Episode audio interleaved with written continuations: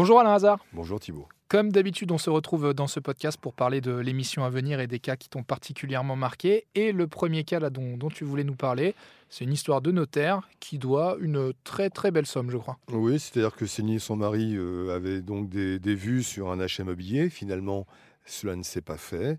Et comme il était prévu, il y avait un dépôt de garantie que le notaire devait rendre. Il y en avait quand même pour 6 000 euros. Et ben écoute, euh, depuis euh, 10 mois, euh, le notaire, ils ont beau le relancer, il n'y a toujours pas la restitution du dépôt de garantie. Alors quand on va chez le notaire et qu'on donne une euh, si grosse somme, j'imagine qu'il y a des il y a des preuves écrites qui sont signées. Ah oui, il y a oui, a priori, ça. il doit Donc le, rendre. le notaire un peu se Si- retrouve sans si issue. Tu, si tu veux, c'est un peu comme euh, des locataires euh, qui rendent un appartement à la fin du bail.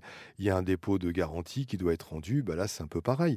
Là, effectivement, la vente a été annulée. Les vendeurs ont donné leur feu vert pour que le notaire rende le dépôt de garantie de C'est 6 quand même 000 euros. Et depuis 10 mois, il ne le rend pas.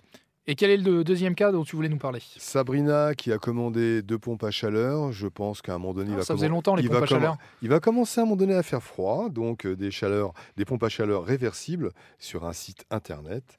Elle a réglé le tout pour 4 867 euros. Malheureusement, elle n'a jamais reçu les produits et depuis, on ne la rembourse pas. Un grand classique, Thibaut. Merci Alain Hazard. Et ben, comme d'habitude, rendez-vous à 9h sur RTL ben, pour tenter euh, de résoudre ces cas. À bientôt, Thibaut.